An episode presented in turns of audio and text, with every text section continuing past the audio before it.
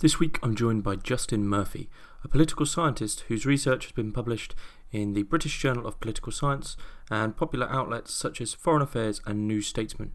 He is also the author of Based Deleuze, the reactionary leftism of Gilles Deleuze. He now works independently as a writer and podcaster. In this episode, we discuss academia, political science, community, the internet, bureaucracy, and independent work. I'd like to say a big thank you to all my patrons for making Hermitix possible, and if you'd like to join the Hermitix community or support Hermitix in any way, please find our Patreon, donation, merchandise, and Discord links in the description below. Enjoy.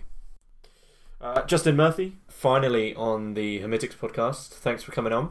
Absolutely. Thanks for having me. Um, so, for those of you who aren't aware of you, uh, your background is now I don't know, bit peculiar, isn't it? Can you tell us about yourself, your past, and how you ended up doing what it is you now do, and and why? Yeah, sure. So I got my PhD in 2014, and I won the academic lottery, and I, I, I was able to secure a tenure track job. Uh, that was in England. I'm American, but I moved to England for a tenure track job as a uh, professor of, of politics, political science, and that was cool for a while. I enjoyed it, and what happened was uh, I for for the first few years I buckled down and really put my head down because I you know it's very competitive and, and challenging, so I had to really focus and hustle on getting out good publications. This is the academic game, and if you can get sufficiently prestigious publications and enough of them, then you get tenure. That's essentially the game, and so that's what I did for a few years. And I didn't write much on the internet. I didn't talk much at all. I didn't never did or said anything uh, at all provocative or even interesting in, in public, really. Then what happened was I, I, I succeeded and, and I got my good publications and I was, uh, you know, quite quite successful and everyone in my department was, you know, impressed and satisfied with my with my progress. So I said, okay, now I'm going to start, you know, taking my freedom because that's what academia is supposed to be, right? That's the whole reason I got into academia is because of this idea that you pay your dues, you get tenure, and then once you have that secure paycheck and that perch in a kind of prestigious institution, then you have freedom, right? That's the whole allure of of tenure. And so I, I, I, guess I was stupid enough or naive enough to, to actually believe that and take it seriously. And that's actually what I started doing. So once I got tenure, mind you, this is the British version of tenure, so it's not quite as as strong or powerful as the American version. But uh, you know, in England they call it permanency.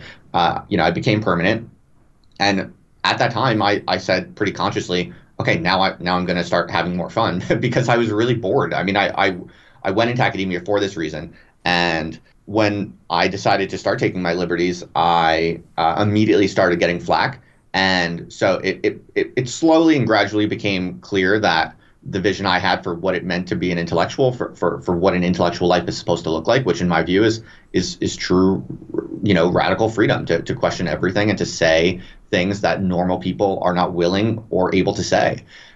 That's always been my vision from the day I got into kind of the intellectual game, probably when I was like 18 and first decided that I, I really wanted to pursue an intellectual life. Uh, once I started to do it, started getting flack, and it became clear that there was going to be some sort of reckoning eventually. And so what happened was I just started investing more and more in my internet work, uh, putting more and more, you know, taking my internet content game more seriously and building real systems uh, automating a lot and really being quite aggressive and and and working hard on that.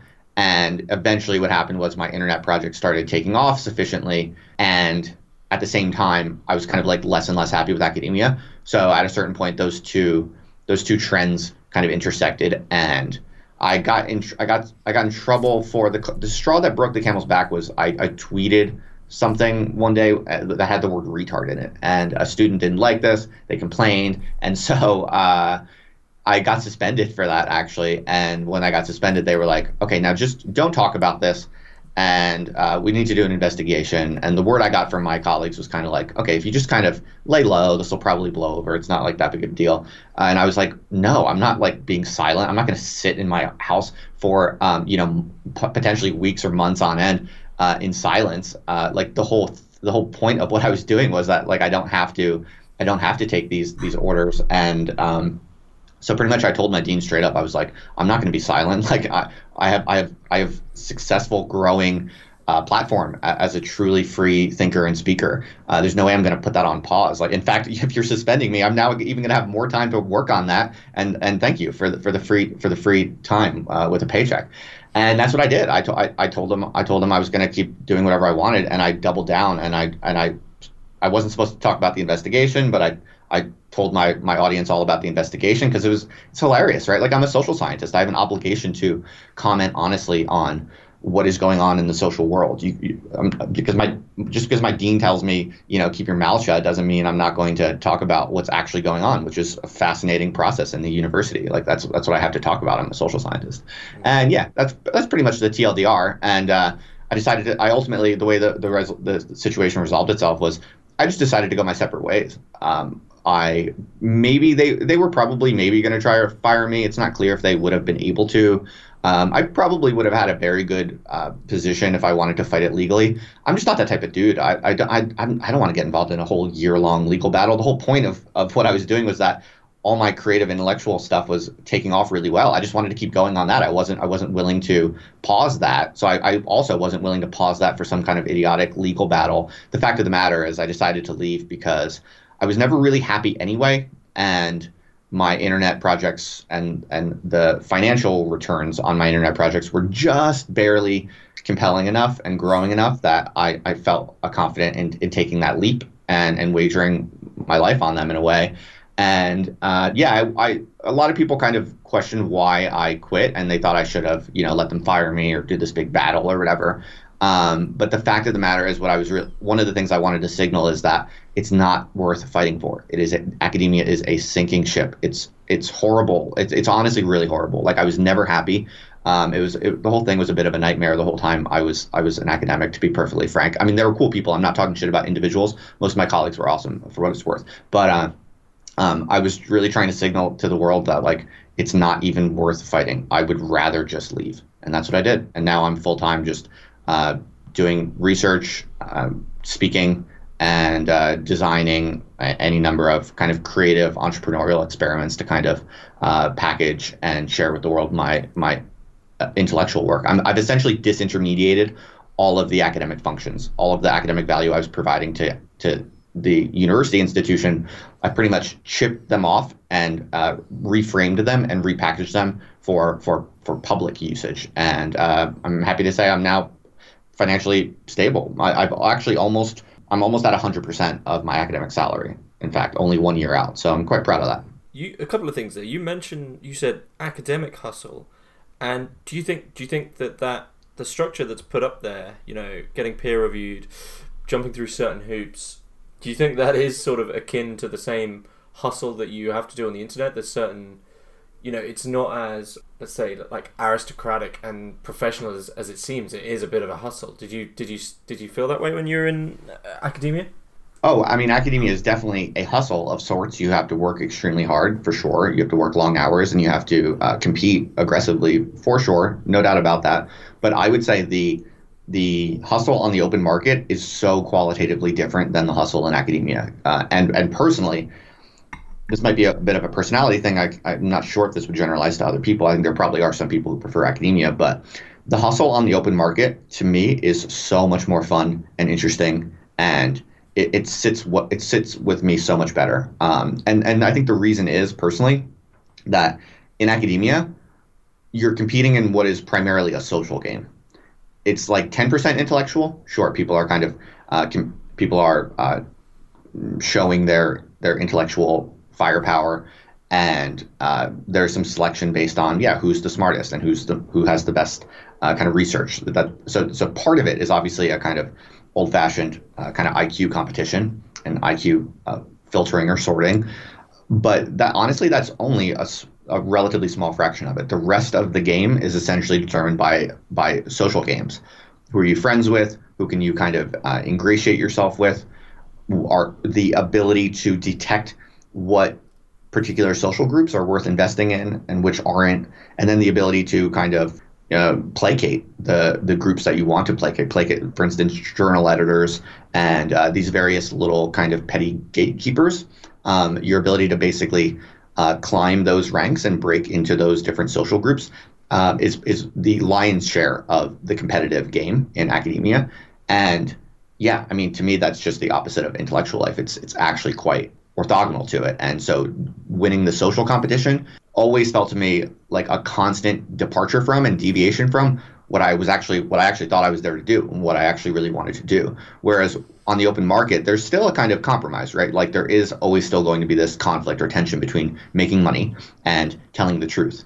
Uh, th- there's always going to be a conflict there, but I have found uh, sincerely, in, in, in, in my experience in both worlds, that one's ability to tell the truth and make money on the open market um, is is much more consistent. It's much less tense and and and painful uh, a, a, a, a compromise or painful a trade off than trying to win these petty social games as a kind of and, and pretending that there's like a, intellectual content to it because in the open market at least for me so far you if you have an intellectual diagnosis of the world that is correct that other people don't have then money tends to flow to you right? You have that's your edge right? So so having access to some sort of truth that other people don't if, if it is a real truth then only time will tell. There's no way of knowing a priori. But if you see something that is real that other people don't um, you in principle there should be a way for you to um, make money off of doing that. Um, and uh, no what's amazing about that is that no one can take that from you. It's it's it's it's sort of you are interacting with objective reality in a way uh, that if you're right, no one can stop it. Whereas in academia, you can have like a great idea, but if you're not uh, able to ingratiate yourself socially with the right people, then your you know quote unquote discovery doesn't even exist. Mm-hmm. And do you think it was the the problem? You know, the straw the straw that broke the camel's back. Do you think that was a problem just because it was a, a political course, or do you think that this problem would arise in even you know courses such as seemingly harmless such as geography do you think it's a problem of control or is it is it more specific to courses which can become more problematic such as social you know sociology or politics? I don't quite exactly understand what you mean. Maybe just drill um, down a um, little bit. so you were in a, a political political science phd yeah that's right. Yeah so it seems to me that that is the kind of course where they might be controlling what happens within the course because it is such a potentially volatile subject. Whereas if someone who was who had oh, ten- I get the question. Yeah, yeah, yeah. So if someone had tenure on a geography course and said something along those lines, I'm just wondering if you think it was specific to that um, uh, niche. Well, it's certainly not specific to political science as a discipline. It's you could say that it's it's what I'm describing here is more relevant to the social sciences as a whole and certainly the humanities as a whole. But I mean, the social sciences plus the humanities, that's a huge swath of the university as, as a whole, right? So, mm-hmm. um, yes, I think in, in other, for instance, hard science domains, these problems are much less significant. But that's also because those people just don't have any reason to be talking about social issues. Um, the way I see it is, as a political scientist, as a social scientist, I have an obligation to try to understand everything that's going on in society and to report it honestly. And so, yes, in that way, um, because society is my object of analysis, there you're you're much more likely to observe these types of political conflicts with institutions. Sure. Um, before we go any further, I, do, I do need to ask you the uh, the Hermitix question. Uh, so you can place three thinkers in a room, living or dead. Uh, which which three do you pick? I have a clarifying question. Am I hanging out with them, or am I not hanging out with them? You're sat. You're sat in the room. You're sat in the room, so you could chat to so, them if you wanted to. Yeah. Okay, so I can facilitate the conversation. Yeah, sure. So in that case, I was thinking it would probably have to be. Okay, so I'm guessing that a lot of people will answer this question. Uh, they'll take it as a proxy for kind of who their favorite thinkers are, or they'll kind of like pick three thinkers to kind of signal their kind of unique uh, identity this or is, this intellectual this profile. Yeah, there's a lot. But I'm not going to do that. I'm going to try to. I'm, I'm going to answer it more objectively. I think um, I don't. I'm going to name three thinkers who I think are not. They're not necessarily my personal favorite, but I think you you'd have to pick them. I, I think it would have to be Darwin, Marx, and Freud, mm-hmm. just because these. I think I think these three thinkers are probably the three most significant, original, and uh, effectively revolutionary thinkers who would have so much to say to each other and because in, in different ways they're they're they're all um, peeling off huge pieces of the same puzzle and at least roughly the same historical moment. And so I thought about this question, and, and I think you could come up with a bunch of very interesting uh, combinations of thinkers. But in many cases, in many of the ones I wanted to suggest, uh, they just I don't think they'd have too much to talk about, or I think they would be so different that I'd be worried. I'd, I'd worry that it wouldn't be productive. But I think if you could get um, Marx, Darwin, and Freud in a room, you'd have the the best possible chance of just the most insanely interesting and productive uh, discussion. So you have a real interest in what makes people do what they do, uh, why do people do what they do, and sort of what are the control mechanisms that are making people do that. Uh, this is sort of clear to me that this is is this sort of your mo in is you know as much as you have this intellectual work on top of this it seems to me that your current trajectory is sort of a understanding of what makes people do what they do via creating structures which are making them do the things you believe they do. So um, you know you for instance you recently had a podcast episode on engineering negative social attention or negative virality you know, negative mm. virus. And it seems to me that, you know, in concordance with Darwin, Freud, Marx, your primary interests are why people doing what they're doing, especially especially in relation to the internet.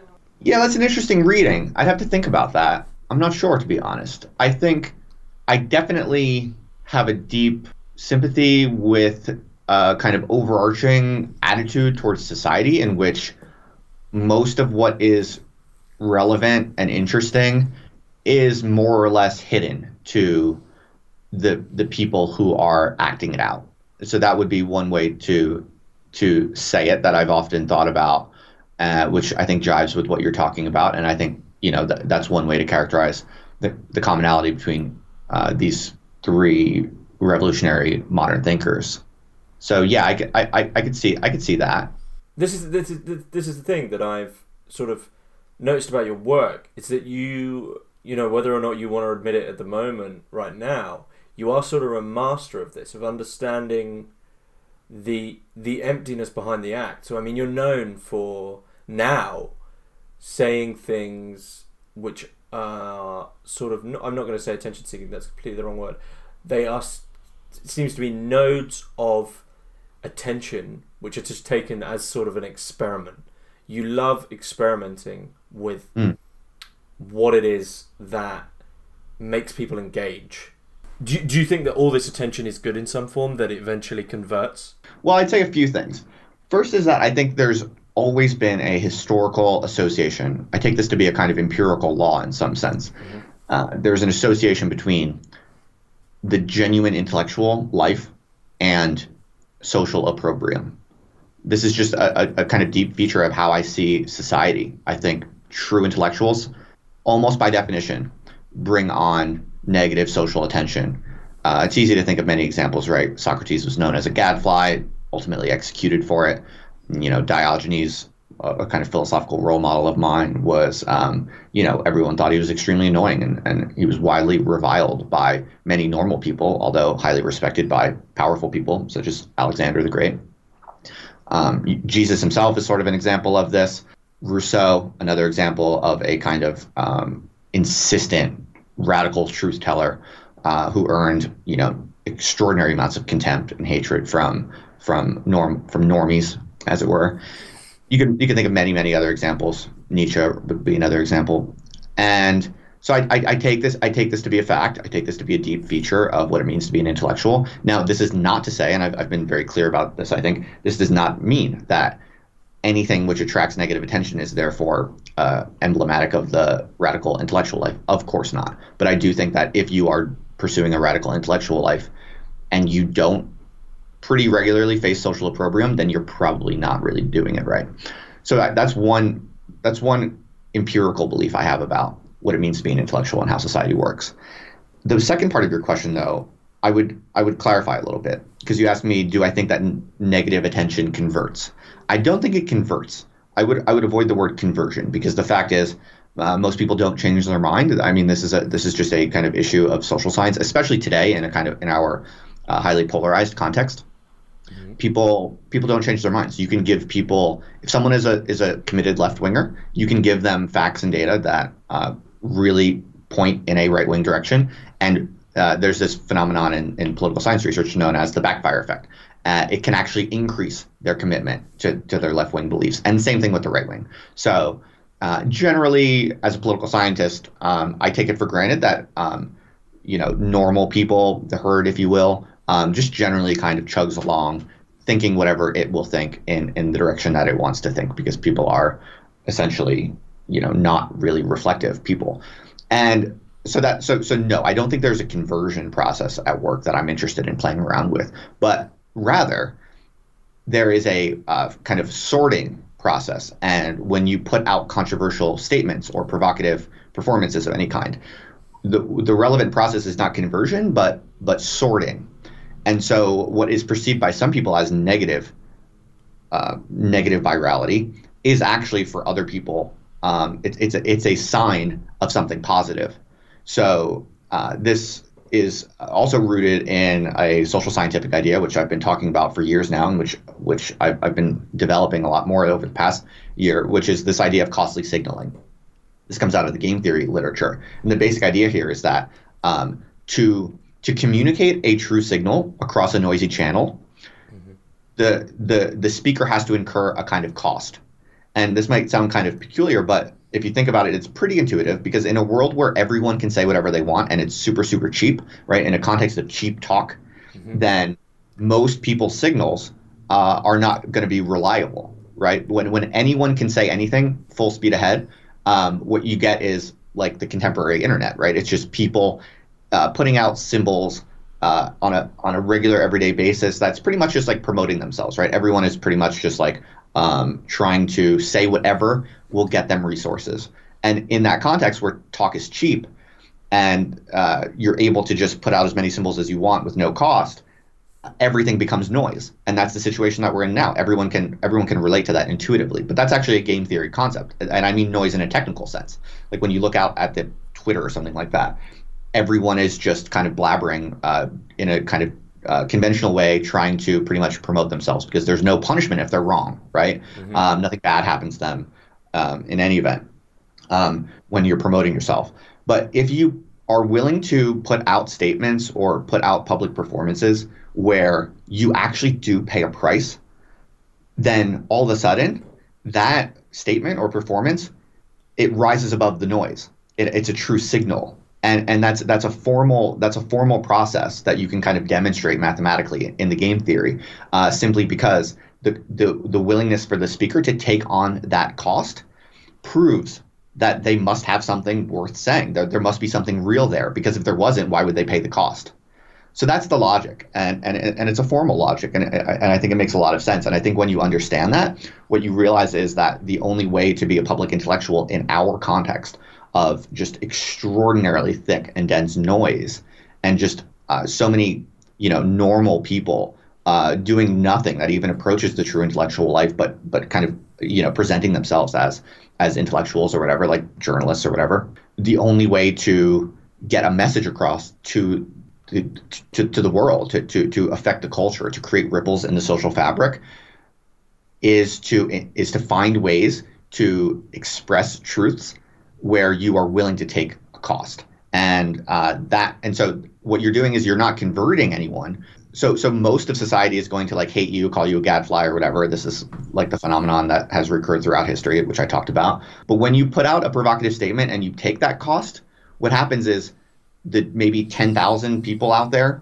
in that orbit of yours who are actually sensitive to the true intellectual life. They're actually looking for dangerous truths, and they're looking for people who are willing to put themselves out there to diagnose those truths and and to and to and to express themselves honestly. Those ten thousand people will immediately see that costly speech as an indicator. Oh, this guy is worth following, and this has happened to me uh, repeatedly. So, so I really do think that this is essentially a social scientific hypothesis um, that is empirically demonstrable because every single time I've said something that got me in trouble, I've picked up highly intelligent and often influential um, thinkers, makers, um, entrepreneurs uh, and the movers and shakers of the world who are out there looking for real signals. There, that's always going to be a small minority of people. So you have to kind of take the hatred of the of the kind of idiotic passive herd in order to get the attention of uh, people who are really looking for real signals.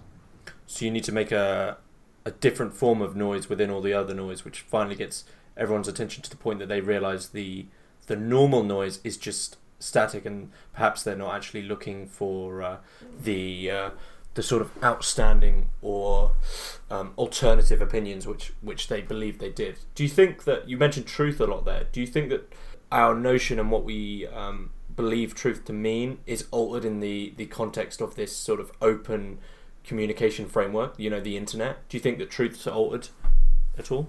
Well, I tend to believe the truth is eternal and does not alter. So when you say that the the people who are sort of such as yourself have got certain truths to say. You you do just mean that in the normal context of truth. You don't mean anything unique by that. I think the truth is unique, but I think the truth ranges from the mundane to the to the to the impressive. I you know I think most of what most people say and do on an everyday basis is laced with falsehoods. I'd, I'd, kind of take this for granted, and and in, and in part, it's it's this is required, right? I mean, living in a practical way um, it's kind of practical necessity to be constantly fudging things and constantly papering over things. It's it's uh, especially in if you're if you're working with the social mass. Um, you know, society is kind of held together by lies. I guess that's a kind of foundational part of my my my basic viewpoint on on what the social world is.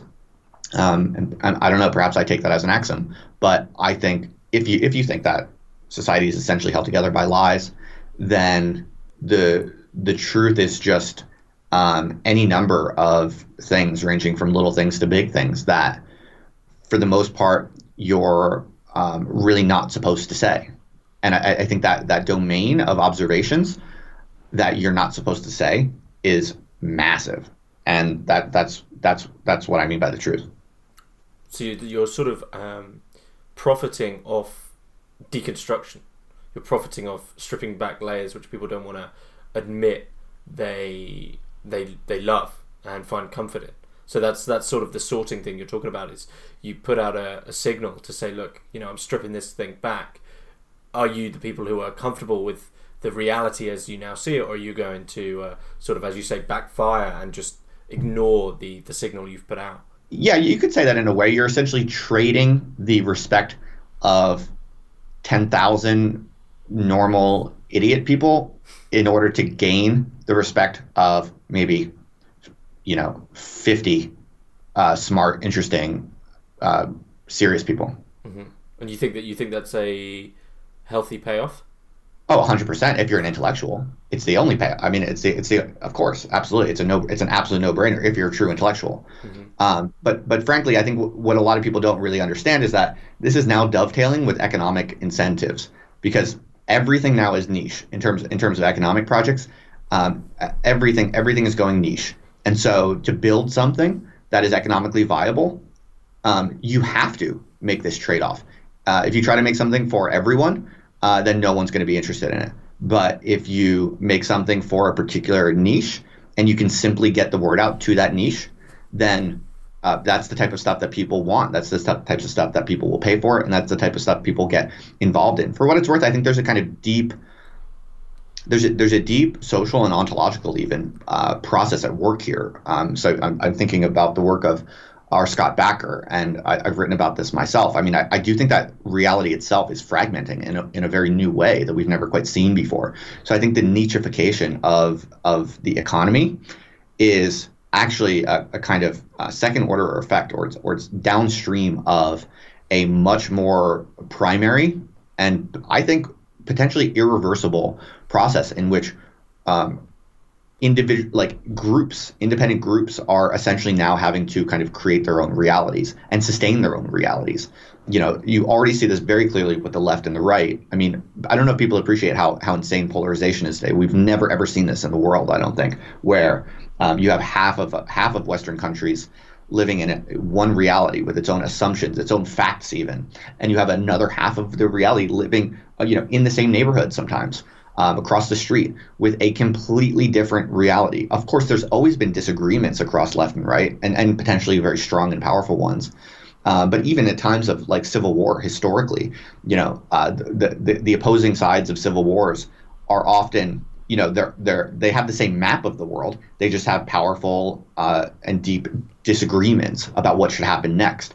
Right now, we don't even have uh, dis- we, we don't even have the same map, right? So um, the context of, of, polarization today is in a way better and worse than old school kind of historical political conflicts um, because it, it's it's it's better only in the sense that uh, things like honor battles and civil wars and and the actual kind of uh, uh, often violent uh, conflicts that came about through older forms of, of polarization or or kind of antagonism escalation are now no longer happening. That's kind of the good thing but it's precisely because the opposing parties are literally not even in the same reality anymore, so they don't even have anything to directly um, kind of engage in violence over. But what, what's actually going on is now people are like these different groups are in spaceships and they're kind of going off in, in divergent directions into outer space. And I don't think a lot of people appreciate how real that is and, and how drastic and significant that is. I think the nicheification of, of the economy, if you look at the different startups that are succeeding and the, and the different dynamics at the moment, um, everything is going niche. And that's only a downstream effect of this kind of uh, extraordinary kind of fragmentation of reality itself. And so that's the kind of background empirical model I have that is that is also kind of significant for how I'm thinking about how the intellectual life needs to move forward to operate, you have to find your a people. And if you can't find a people, you have to create a people. And the only way to do that is by uh, putting out truths that diverge from what most people think. Do you think this is such an act is only possible within this sort of new era of the internet that we're sort of going into where the startup culture and the the ability to basically plug into business business dynamics which prior to this new form of the internet were extremely difficult to plug into. Mm-hmm. Do you think it's only possible because of that, or do you think that this could be possible now in an analog means? It's not only possible because of that, but absolutely it's being accelerated by that. I, I definitely believe that. It's so much easier now to build a successful business on the internet than it was even five years ago. Mm-hmm. I mean, there have been significant uh, changes and improvements in this that that, that are literally uh, you know within this decade. Um, namely i mean i'll give you a few examples because this is something i'm quite interested in for you know uh, people may or may not know that i'm actually building my own startup that is essentially trying to uh, support other independent intellectuals and basically teach them everything i know about startup world essentially and convert that knowledge into applicable models for independent intellectuals to essentially go pro independently and so, so, so I'll just give you two random examples of things that are brand new and significantly lowering the cost of being able to build significant um, uh, businesses essentially on, online. Like one would be uh, Stripe, for instance, um, the unicorn uh, Silicon Valley company, um, actually from uh, out, of, out of Ireland, the Collison brothers out of, out of Ireland. Uh, but they basically revolutionized uh, payment processing. Like payment processing wasn't even itself uh, very well worked out very smoothly until very very recently. It was actually relatively hard to set up your own structures to receive to receive payments that are not intermediated through other institutions. That's one example. That that's brand new, and um, it's now incredibly easy and smooth and flexible to create a to create uh, uh, payment processes. Another one would be the no code movement. I think the no code movement is so interesting and, and important for kind of creative people and intellectual people because essentially, I don't know if people realize this, but programming, computer programming, and, and web development, like making actual fully functional web applications, doesn't even anymore require code. You can do it through uh, completely visual build it, building tools uh, this is known as the no code movement, being able to essentially build all types of web apps without using any code. And this is going to completely revolutionize, I think, the nature of internet based entrepreneurship because what it means is that literally now anyone can create web applications without knowing how to code. So I think the number of people who could potentially build a legit internet business. Uh, it just increased dramatically even over the past few years because the no code movement is, is, is, extremely new. So, yeah, I, I, definitely think there are many things uh, going on right now that are seriously lowering the costs to to to building legit like high revenue um, really impressive and sophisticated uh, internet businesses. And frankly, not even a lot of people e- even know about this. Like, certainly not a lot of academics or intellectuals. So that's kind of like part of my kind of um, missionary zeal at the moment is I'm trying to shout from the rooftops to academics, to other intellectuals. It's never been easier to build a financially viable structure of, of any kind as long as you're providing value to some people somewhere it's never been easy easier to do that. And I think that as a kind of financial basis for conducting intellectual work over the long term is much, much more promising than um, having to do it through a kind of bureaucratic alliance. The way that I think about it now at the moment is to, to pursue an intellectual life historically, you have to either make a, an alliance with bureaucracy or you have to make an alliance with commerce. Uh, in one way or another, it, it, it, most models of making intellectual work financially viable I, I, think ultimately boil down to one of those two. At least I think that's a useful framework. And of course, the a- academia is building an intellectual life in an alliance with bureaucracy. And the models I'm talking about now are building an intellectual life in alliance with uh, the open market or commerce. And you know, historically, maybe that the choice of bureaucracy was better. Um, but now it, I think it's just painfully obvious that all the bureaucratic sclerosis and just accumulated uh, slow, dead, resentful, terrible features of contemporary modern bureaucracy in Western countries is just so pathetically stupid and painful relative to the extraordinary dynamism and freedom and power um, at such a low cost that uh, essentially commercial forms are now uh, making available to people. Do you think this is uh, inherently libertarian?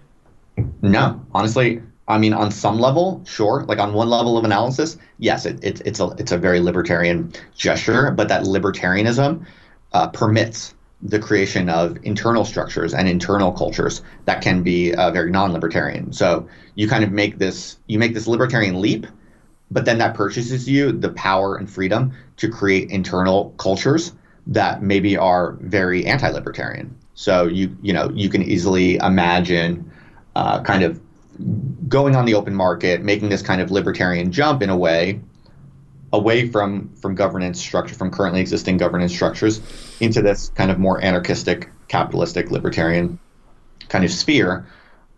But with that freedom and with the ability to create value being so unleashed, then you can easily imagine people using that to create communities and create cultures that are you know, monarchical or, um, you know, uh, Christian democracy or uh, you name it. You, you can, you can, uh, and and I think honestly, that's kind of what you're seeing because a lot of the dynamics you're seeing are um, people want community. People really, really want community, and people are willing to pay good money for legitimate, valuable community. That is the type of community that they're looking for, and community is kind of the opposite of libertarianism on some level. And um, so the, the, the, norms of those communities can and will be uh, kind of shaped or evolved according to whatever the underlying preferences are for for for um, the the members. And yeah, I think there's there's a, a lot of room for diversions from that libertarian um, kind of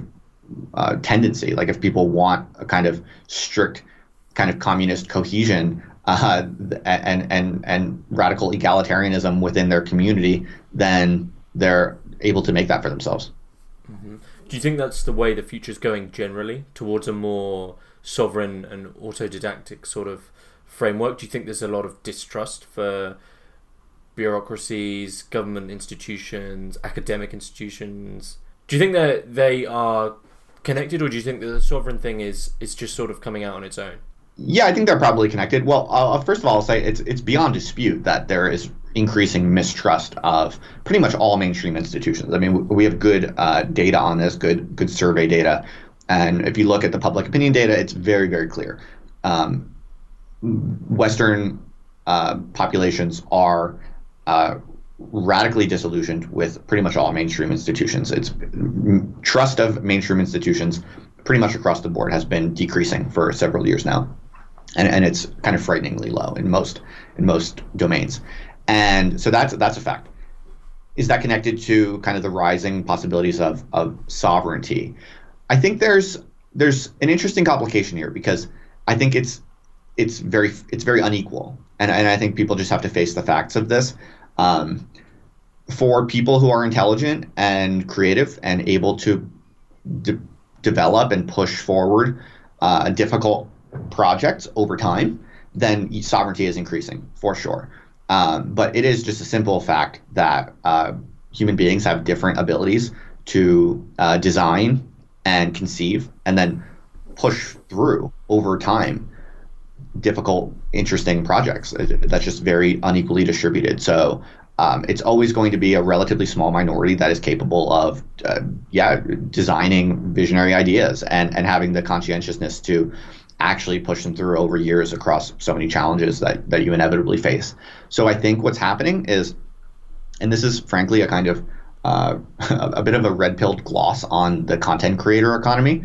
I think what's happening is that social reality is fragmenting, as I talked about before. I take that as a fact, and the in in the anxiety and just the kind of existential horror and dread of reality itself breaking down, there is a massive latent demand for anything or anyone who can create some order, who can create some reality, who can create create, in other words, structures of negentropy in this uh, feeling everyone has of of accelerating uh, entropy.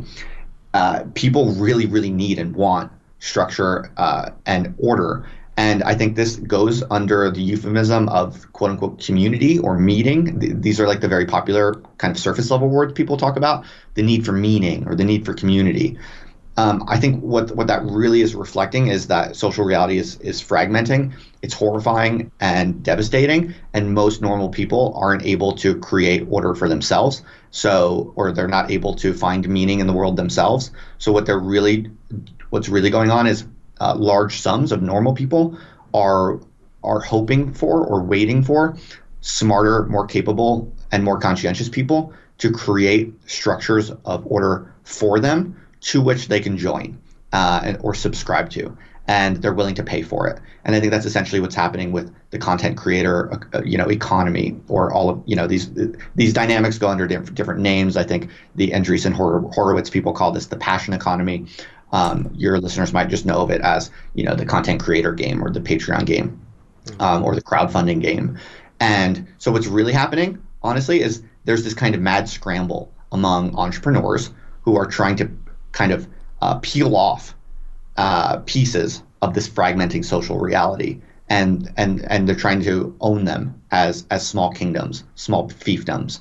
And then they're bringing in uh, people who are like them and and for money in other words um, so so I think there's there's a kind of um, much more political much more existential uh, kind of uh, underlying process to this to this uh, crowdfunding or content creator or passion economy that, that we're seeing. I think it's a scramble to by by smart, creative, conscientious people to essentially build new worlds out of the fragments of the old, and then charge admission for other people with similar personality traits as the founder or content creator, and and so the political polarization you're seeing over the past few decades with left and right is now accelerating into micro niches based on essentially very fine-grained aesthetics and and and personality traits. Mm-hmm. And do you think it seems to me that you're primarily speaking of a uh, creation of social reality which is primarily digital or virtual? Um, if you agree with this, do you think that that it already is seeping out from the virtual into the real, uh, or the, the the material, or do you think that that is going to happen sort of all at once? Once once these niches are truly established, that's when you can sort of begin building. Um, or do we not even need to to affect the material world anymore? That's sort of an afterthought of the virtual. Yeah, those are good questions. Um, I don't know if you need to, uh, but I definitely think the the digital is kind of the initial vector of this uh, kind of extraordinary fragmentation of reality. Or in one of my essays, I call this uh, the hard forking of reality. I think the digital is obviously a, a, primary initial vector for the hard forking of reality for the simple reason that, um, yeah, you, you can do things at scale, you can automate things, and and it's it's obviously just much more powerful than trying to organize uh, in meat space. So for sure, that's going to be the initial vector. But what you also see is that any kind of reality entrepreneur who is able to uh, create a, a, a social negentropic structure out of out of this accelerating fragmentation of the world. One of the things that you immediately see following on that is a real desire and drive to do uh, things in real life, uh, IRL, as it were. Uh, and so, just like to give you one little example because it's fresh in my mind, and I have the you know anecdotal uh, data to share with you. I did my first ever live podcast event and meet and, and kind of planned meetup. I've done small meetups here and there, but I did my first ever kind of big publicized live podcast event with a um, a kind of special experimental hangout afterwards. I rented a mansion in LA for people on the internet who wanted to just meet up and uh, talk about ideas and and hang out for the weekend. And this is my first time ever doing it. And um, I mean, I, I don't want to like talk too much about my own projects or anything like that, but I, I I'm only bringing this up, I swear, because it was really really profound how people like the feedback that I got. It, it, was really kind of social scientifically profound because um, about 15 people came and stayed in this mansion that I rented in Los Angeles for for the weekend, and immediately afterwards, um, like completely unsolicited, more than a few of them said like ridiculously nice and positive stuff like that was the most amazing thing I've ever been to. I've never been like I've never I've never been to anything like this in my entire life. And I'm not making this up at all. It's like I didn't I didn't expect that. I didn't ask for feedback even. And so it was like holy shit. Like the, all of this kind of online stuff that that people are doing to kind of create new structures and create new communities. Um, it's it's definitely definitely there's an extraordinary kind of latent feeling and latent demand for having that bubble up into real life, into real kind of interpersonal, uh, face-to-face relationships and communities. And and you already see this with other with with other uh, domains, right? Like conferences are really big. It's a huge market. Um, it's a huge industry uh, doing kind of niche conferences. People will pay mad money to go to some place where there are other people in their niche. Um, and so the example I gave you from my own experience is, is just a kind of micro intellectualized uh, niche version of of something that you're seeing in other domains also. So so yeah, I definitely think the digital will bubble back up into IRL until over time you're just going to see I think completely segmented uh, niche realities, whole realities that are both digital and IRL. So it seems to me that the communal and community aspects of which which are assumed to be within universities, academia, um, bureaucratic structures, they seem to be non-existent. You're just left with the structure. Do you think that's what people are feeling that when they enter into things which um, supposedly are meant to have communities, such as universities, etc., they no longer actually have them, and they're just left with the the sort of mind-numbing structure of academia, and they're looking for it elsewhere. Yeah, absolutely. I mean, dude, think about how crazy this is. IndieThinkers.org, which I mentioned before, it's a membership community for independent intellectuals. Um, there's a good little handful of students who are already paying good money to be a part of a university who are now going out of their way. They come to me and want to pay me to be a part of my independent intellectual community on the internet. Think about how crazy that is. Um, but it's it, it's extremely demonstrative of exactly what you're talking about. The university is a kind of shell that um, claims to do a bunch of things. It claims to solve a whole basket of problems: community, intellectual development, learning, teaching, and you know a, a bastion for ideas. It's essentially none of those things anymore. It's just this kind of inert uh, kind of memory of those things, and, and and it's so costly, and yet people are still looking for it elsewhere. So I take that to be kind of incontrovertible, uh, kind of data based uh, evidence that that uh, of of this claim uh, that that the university is just failing. Because it's easy to say that. It's easy, you know, cheap talk is easy. Um, it's easy to just kind of criticize the university. But when you actually look at people's behavior and what they're willing to pay for, I think it's it's a much more powerful uh, testimony. Mm-hmm. And one of the things that keeps coming up, um, and I know you're a really big fan of it, is Silicon Valley culture generally, which is sort of hard to describe if you haven't got your your your your finger on the pulse of it. But it's it's to me it's sort of a form of like hyper productivity, hyper productivity, sort of min maxing elements that people would never think that you could sort of control and affect. And do you think this form of culture, this Silicon Valley culture, which seems to be affecting and infecting the entire West now in certain forms. Everything's getting monetized. Everything's getting commodified. Everything's uh, like super cybernetic and managed. Do you think this is bad, or is this something you're really enjoying? I, I guess you're enjoying it as a social scientist. Well, again, I think what's really at stake here is just a difficult reality of inequality. I'm not sure if your listeners would be familiar with a, a concept out of the economics literature, which I've I've made a lot of this in, in the past few years. I've written about it and talked about it in, in various pieces. Uh, but I think a really important concept for people to understand is this notion of what they call skill biased technological change.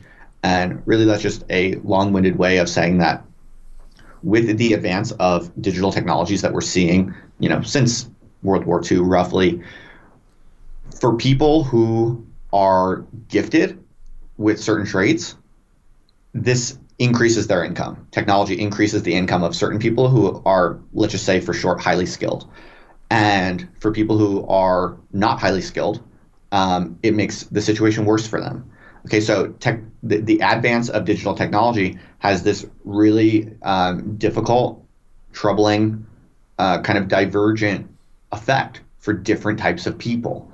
And what you're so this is a this is a crucial kind of background um, empirical reality that, that people have to understand to be able to process like what even is Silicon Valley? Um, what, does what does the culture of Silicon Valley represent? What it represents is that if you're highly skilled and you're good at designing systems, you're good at following through on the creation of systems, then yeah, the, the, the digital technologies and their advancement are are increasingly good for you. But if you're not good at building systems or you're not good at following through on the construction of systems, then digital technologies are going to make your ability to survive even even harder, even worse.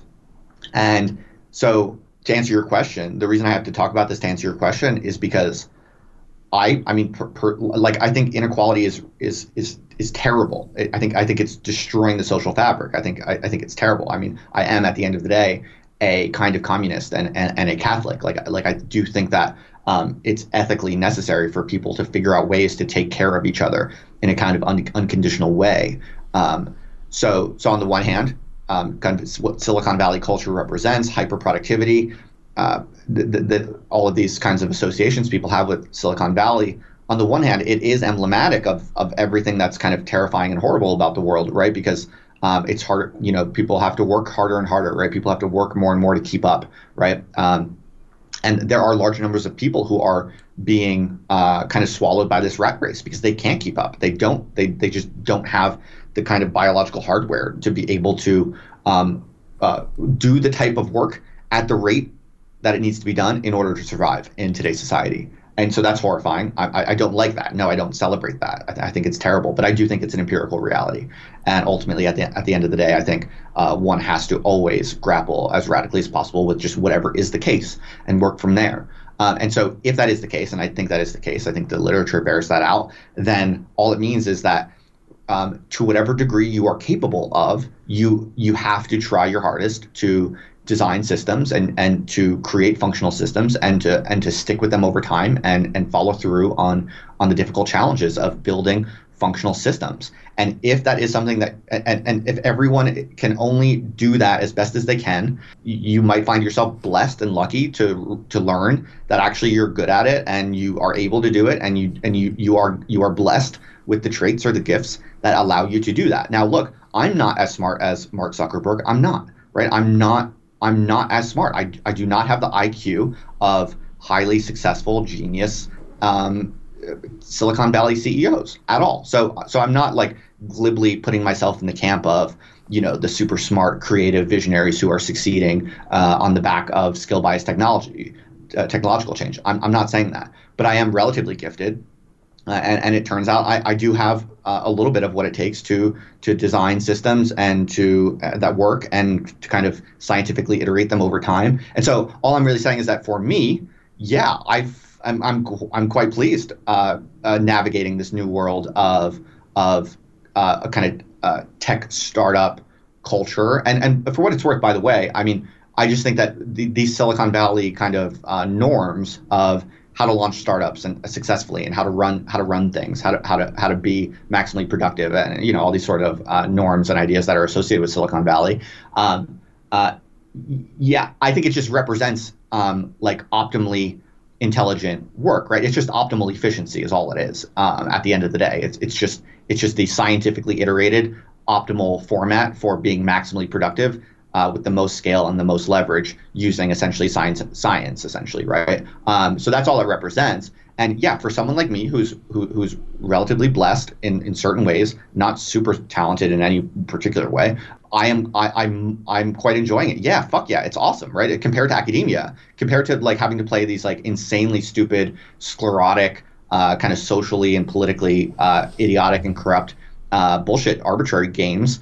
Um, fuck yeah, like all these technologies and everything that's possible to do on the internet. Fuck yeah, it's amazing. It's awesome. I, I'm I'm I'm loving it, of course. But um, the ability for people to enjoy that and to do that successfully is radically uh, unequally distributed. And this goes back to what I was saying before that what this means is that the obligation for people who are, a- if you are able to design new systems and create them and follow through on them, and you're able and you're able to provide that neg entropy or that structure for other people, you have an obligation to fucking do it full speed ahead. And but you have to like love and support the other people who are in your community. So I think be honest about inequalities, but also be uh, be honest and be kind of radically insistent about within the cultures, within the communities that you're creating, um, building like the most humane uh, or or ideal um, kind of political uh, distributions as as you're capable of producing. That's my take. Okay, and I think to finish up here, do you want to just chat a little bit about your, you know, what it is you're making at the moment, which is uh, I mean, I don't know if you have any other projects on the go, but I think Indie, Indie Thinkers is your main one. You've said a little bit about it, but I don't know if you wanted to just finish up by telling us telling us about it. Oh, I, I mean, I, I feel I kind of already feel bad that I accidentally kind of plugged it a, a Oh, no, couple that's times. I honestly didn't think to do that. So I don't, I don't, I don't, I don't want to plug it too hard or too bad. I mean, one thing I'll clarify though is that I'm still committed. Part part of my mission, my underlying mission that I that I left academia with is that I'm going to figure out a way to maintain at all costs uh, a life that is primarily about me doing my own research and producing my own my own research. So, for instance, if like I were to do a startup and then fast forward two years and people look at what I'm doing and I'm just a full time uh, CEO of a startup, I would consider that a failure. I am trying to do something I think quite unique. Uh, I don't just want to be financially successful or be financially free on the open market. I want specifically to pioneer a new model of the intellectual life. And to do that, that means I have to make sure that, uh, you know, at least let's say 51% of my actual waking life, the actual work that I'm doing on a daily basis, um, I want at least 51% of that to be me reading and writing and thinking and speaking in a radically disinterested way, just pursuing the truth and developing my own long term intellectual research agendas and, and, and projects. Uh, so that's a kind of a priori commitment that, that, that is part of just the, the substantive uh, goal or mission uh, that, that, that I've, I've, set my to, I've set myself to for my life. Um, now, but of course, you have to kind of hustle to do whatever it takes to uh, pay the bills and, and to have a kind of um, economically viable life, of course, right? So, um, the startup that I launched a few months ago, indiethinkers.org, it's just a private membership community on a subscription basis. And uh, the mission is to basically support any other independent intellectuals out there in, in whatever way I can. And I'm kind of iterating that in a kind of open minded way, just based on what my members are telling me. Uh, I'm trying to have a very kind of kind of scientific testing attitude towards it and constantly updating based on on, on the reality of, of what people want and need. Uh, but at the moment, it has a few a few main features, and I basically just designed these from asking people. I just did a ton of user interviews. I just kind of asked people to do a Skype call with me to tell me about their goals and their and their problems, specifically like what are they struggling with the most. Uh, people who I see as as representatives of of the independent intellectual life. For instance, I think I even I, I got you on a call. I think a few months ago. Yeah. I basically just asked people to, to, to, to tell me what they're going through. And I took that data and I just designed a few features that were specifically responsive to that to try to solve those problems. And without going into it too much, uh, there were certain problems that pretty much everyone s- said that they were facing as independent intellectuals. And the common ones were like lack of social community. They're just isolated. They don't have anyone else to talk to about it. Okay, I'll come up with a way to provide that. People want feedback on their work. They don't know how to get feedback because they don't know people who can give feedback. Okay, I'll find a way to create feedback structures and and so on. There were a few other uh, kind of common uh, problems that people have. So I just built a membership community on a subscription basis, and uh, I built some structures and systems to provide those things to people essentially. And uh, it seems to be it seems to be taking off. It seems to be doing quite well. It's kind of growing faster even than I was hoping it would. And but but I don't. I don't want to be doing that more than you know, let's say uh, forty nine percent of of of my time because I would consider that a failure. So my goal is at the moment I'm working on it really hard. It is occupying a lot of my time because I'm building it, right? But mm-hmm. the amazing thing about digital businesses is that uh, you can automate a lot of it uh, once you once you do the processes by hand and you figure out once you once you have the right model and you know it's what people want and it's delivering value and it's actually yeah it's actually worth it to people then you can start automating. And so i'm not quite there yet. I'm doing a lot of kind of manual labor and hand-to-hand combat you know kind of building this up. So it is kind of a full-time thing at the moment but i'm you know i'm still i'm still doing my my my other projects. I'm still writing books and uh, teaching courses is the new thing. I uh, recently did a course with my buddy johannes niederhauser on uh, deleuze versus heidegger on technology and it was amazing. We had about 20 people um, uh, pay a, a, good chunk of money to, to be a part of this. And we did seminars, and they they, were amazing students. Uh, it was it was really like I kid you not, it was like better than well I, I don't want to um, I, I don't want to uh, all my graduate students and, and undergraduate students at um, universities are are also great. Like I would never speak ill ill of them. It's not about them. It's about the institutional environment in which I used to teach undergraduate classes and graduate seminars the institutional environment is just so limited and and constrained that um, I can honestly say doing this online course um, as a course, the course itself, I, I, honestly believe it was better than any course I've ever offered within a university, and um, it, it's just absolutely amazing to, to say that to be to be honest. And so yeah, uh, ultimately it's not about me. Ultimately, it's about what I'm really trying to do is provide a demonstration effect. I think um, I want to show that it can be done. And I think once I show that it can be done, especially once I start sharing my finances, which I'm going to start doing soon, I think that tons of academics, especially early career academics or graduate students, are going to be like, holy fuck, why am I why am I even in academia? Like, I'm just going to do what Justin does. And I think there's so much room for so many academics to essentially do what I'm doing because, as I said before, it's so niche, it's so personality based um, there's tons of room, right? Because the people who want to work with me and join my communities and take my courses and read my books, it's a relatively particular type of person, right? It's based on who I am and what I think and my unique personality traits. Um, so there's so much room for other people with different personality traits and different styles to be just as financially successful as I am. Um, I don't see people like you and me as direct competitors whatsoever. Oh, and by the way, let me just get this on the agenda because it's a major fucking pet peeve of mine. Our space is dominated with just really, really negative sum thinking and bitter, resentful, uh, anxious kind of uh, competitive mentalities. Mm-hmm. And I just want to call this out there because I, I suspect people like some they're they're I don't, I don't know exactly who listens to your show, but like people who are in the kind of weird theory space trying to do highly idiosyncratic kind of intellectual projects such as yours, MetaNomad, uh, and mine. Um, you're cool. Like you're cool. Uh, we've always gotten along well, and I think you have a you have a good uh, kind of cooperative attitude. Uh, but so many people trying to do the things that we're trying to do have this nasty, close minded, kind of uh, insecure, defensive posture where they only want to shit on other people. They don't want to do collabs. They don't want to do positive sum games. And I think it's so fucking stupid. And it's so sad, honestly, for them because the fact is, our niche is still so small and undeveloped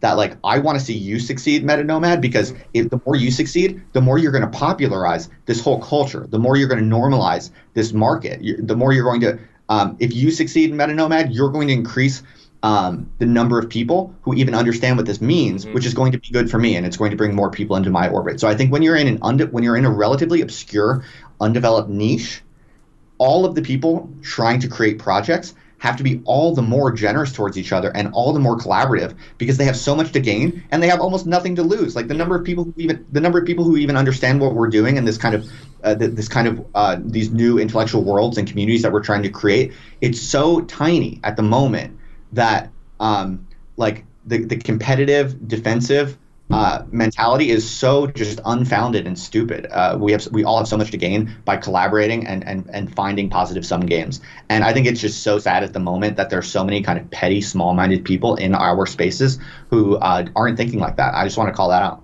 Yeah, well, I sort of want to continue on that because it, you know, we don't have to go on for too long. But well, one of the things I've found is like since going full time on this is to all the people that supported me, I'm extremely, extremely thankful, and it is a lot of support. But one of the things that surprised me is like when I look at my views, when I look at the analytics and the data, I'm like, it only took this much to get to where I am. Like it's not much. People, I think the the the representation of what it's like to sort of be successful in this frame is held by people who are like super successful and have millions and millions of views, and it just that is not the reality at all. Like that, we're talking about niches, and like once you're in a niche and you've found it, you don't need that much at all. You know, you need, like you said earlier, a small group of 50 to 100 really interested people is so much better than 10,000 uninterested people. And that would be my message to people so far is like, it doesn't take much at all. It just takes a lot of work and like, make the stuff. Don't keep thinking about it. But like, in terms of the sort of competitiveness, like you said, like we're mine and your projects are, are like they are only alike in the form that they they're taking it. You know, we're, we're part of the intellectual sphere, and we're we're the the intellectual life that you're building. We're we're we're sort of part of that. That's our form. But in terms of actual content, we're we're miles apart. Now, in in terms of actual competition and being competitive with each other, there is podcasts that you would, when you look at face value, are extremely like mine and are extremely like yours. But when you actually go on them and start listening to the content, you begin to notice massive differences in, in why certain people would like certain things. So one of the ones that's really like Hermitix is one called the Higherside Chats, and the guy Greg on there is way more laid back than me, which some people love. Like it's one of the reasons I'm not a massive fan of the Joe Rogan show is I think he's too laid back. But ultimately, you can the the tiniest thing can push away a crowd, but that same thing can draw in a different crowd. And like you said, it's character traits, and that's important. And the whole competitive thing, it's like it's not a whole. I'm you know I'm not coming at it like a everybody work together, hold hands, blah blah blah. But it's like support a project because ultimately you're just boosting that sphere. You're boosting the you know you're you're boosting the entire new intellectual life, and that's and there there is a lot of that. I've noticed that as well. But I just I just sort of get on and make because my sincere interest in the subjects comes before anything else. That was always the thing for me. Mm-hmm. Probably still the same for you. Mm-hmm. Of course, for sure.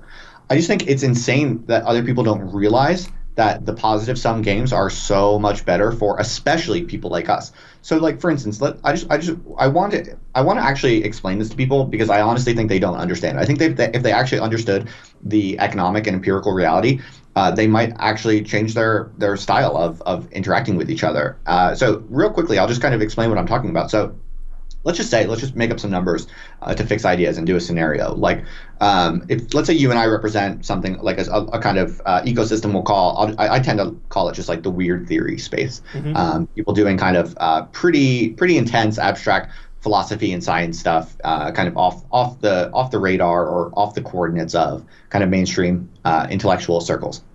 Um, there's a bunch of us right? Uh, very very different almost so different that I'm not even sure many other people have a kind of consciousness that we're relatively in the same kind of ecosystem. So we are currently so fucking small relatively like the, our audiences our audiences are relatively extremely small. And that's in part because of the millions of people about out there um, most of them don't even know that we exist. They don't know that there are people like us doing the type of content and community building that we're doing.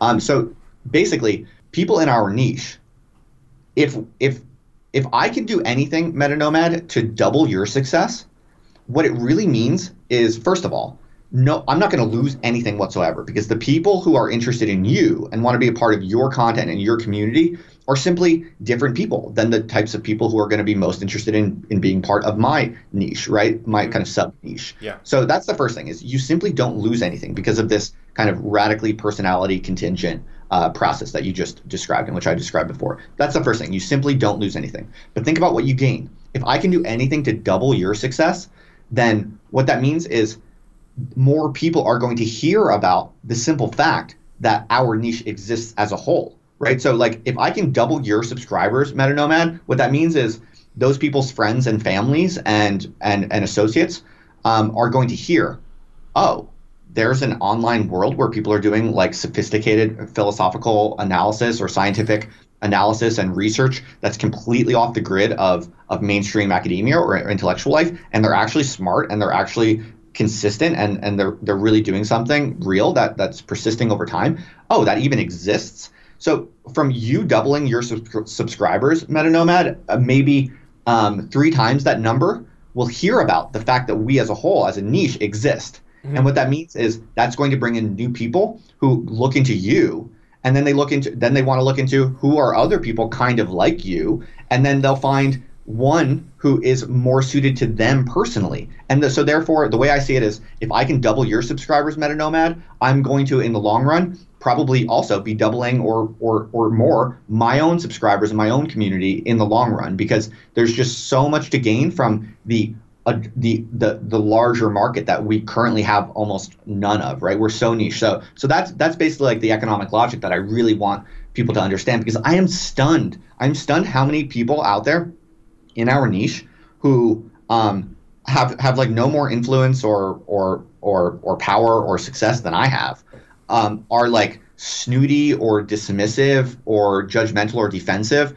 or like not interested in building positive sum games.